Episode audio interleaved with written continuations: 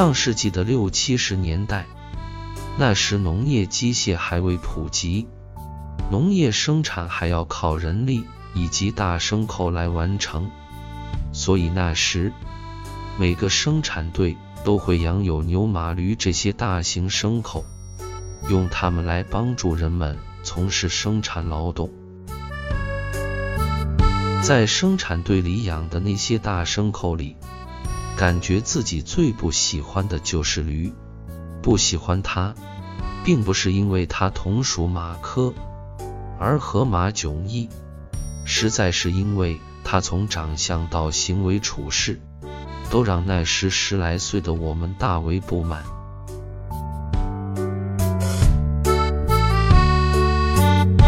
牛，憨厚老实，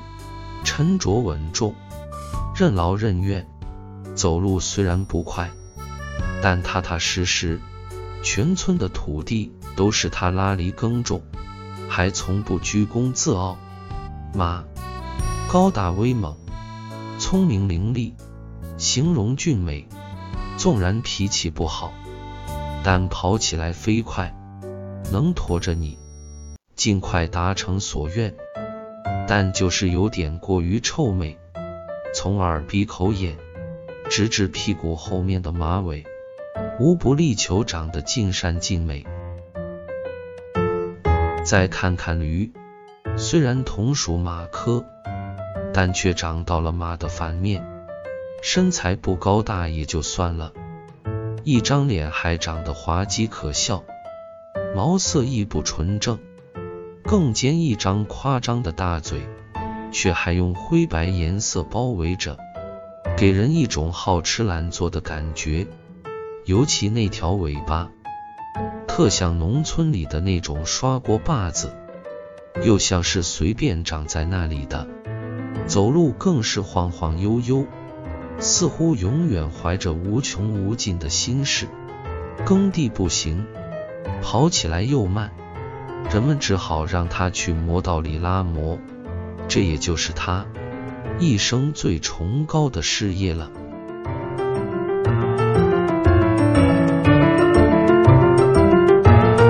驴，又叫毛驴，仰仗着自己会拉磨这点小能耐，却也在上世纪的60、70年代混得风生水起，被人们另眼相看，所以那时是把它和牛马一起养在生产队里的，还有专门的饲养员伺候着它们。那时候磨面粉的机械还没大规模普及，人们一日3餐所需的面粉都要靠毛驴拉磨磨出，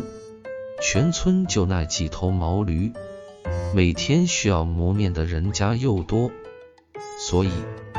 天不亮就要去抢牵毛驴。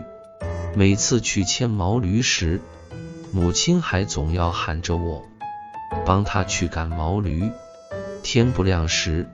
正是10来岁的我们睡得最香的时候，冷不丁喊起来，心里该有多不舒服。毛驴性格很犟，所以那时人们又叫它犟驴。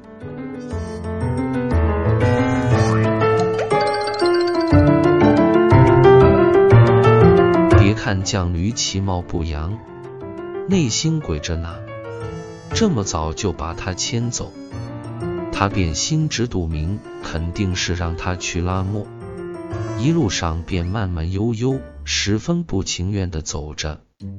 尤其是快到磨面的地方时，更是僵在那里不想走。若是母亲一个人牵他时，他还会趁母亲不注意，挣脱母亲手里的缰绳，一溜烟地跑回牛屋。所以牵驴时必须俩人，母亲在前面牵，我们在后面赶。本来就是因为牵他影响了我的好觉，碰到他僵在那里不愿意走时，这时我手里的树枝是绝对不会对他留情的，会把满腔的怨愤发泄到他身上。到了磨跟前，除了要给她套上夹板外，还得用类似现在女孩子的胸罩那样的眼蒙子，把她的眼给蒙得严严实实。因为魔道是个圆圈，一圈圈的转，如不把她的眼给蒙严实，一是怕她头晕，二是怕多少有点智慧的她，一看自己辛辛苦苦的走了大半天，从起点到终点，每走出半步，又会发起犟来。就是因为能解决人们磨面的这个大问题，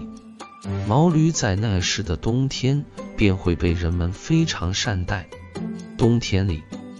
累死累活的牛马们，都是在牛槽里嘴嚼着干麦秸草，唯有毛驴是放到野外地，让他们去吃冬天里的麦苗。之所以让他去吃麦苗，一是怕冬天里那麦苗疯长，二是经他们啃过后的麦苗，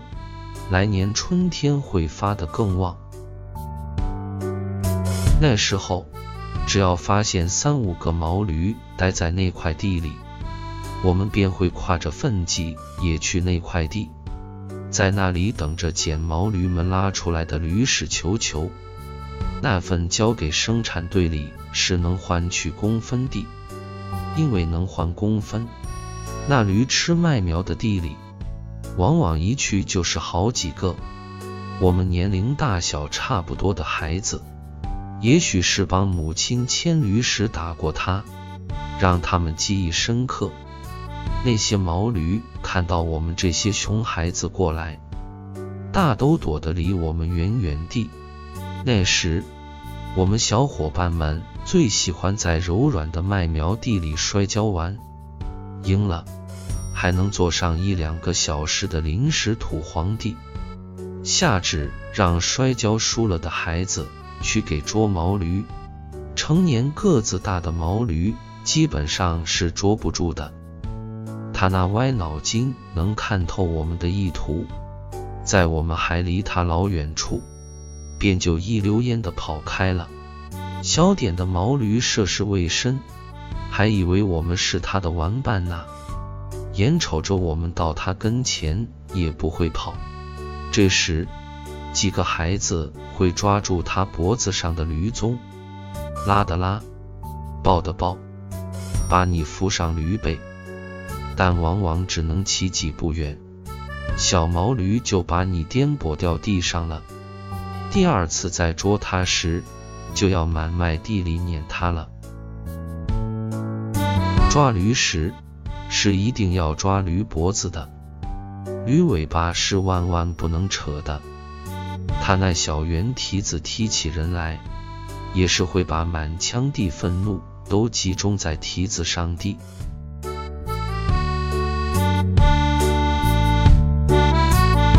驴拉过磨后是要在地上打滚的，并且还最喜欢在土路上灰尘多的地方打滚。驴打滚时是不会连续打的，往往都是翻过去再翻回来，原地打滚，打过滚，站起来后还会用他那大鼻孔闻闻打过滚的地方，之后自己上嘴唇昂昂的大叫几声。那时候面磨好后去给生产队里还驴时，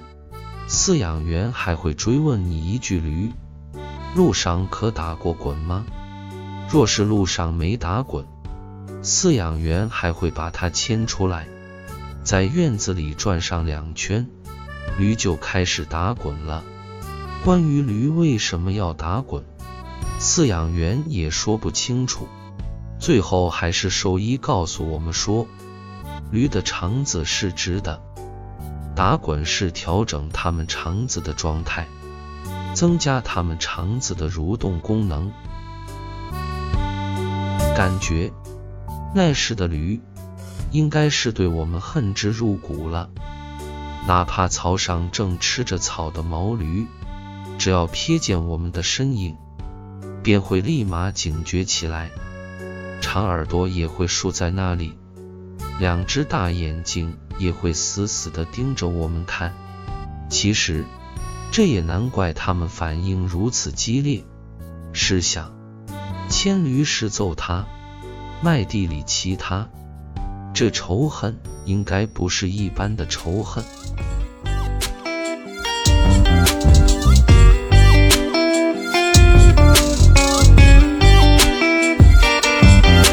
王贵田驴分享完了，我们下期再会。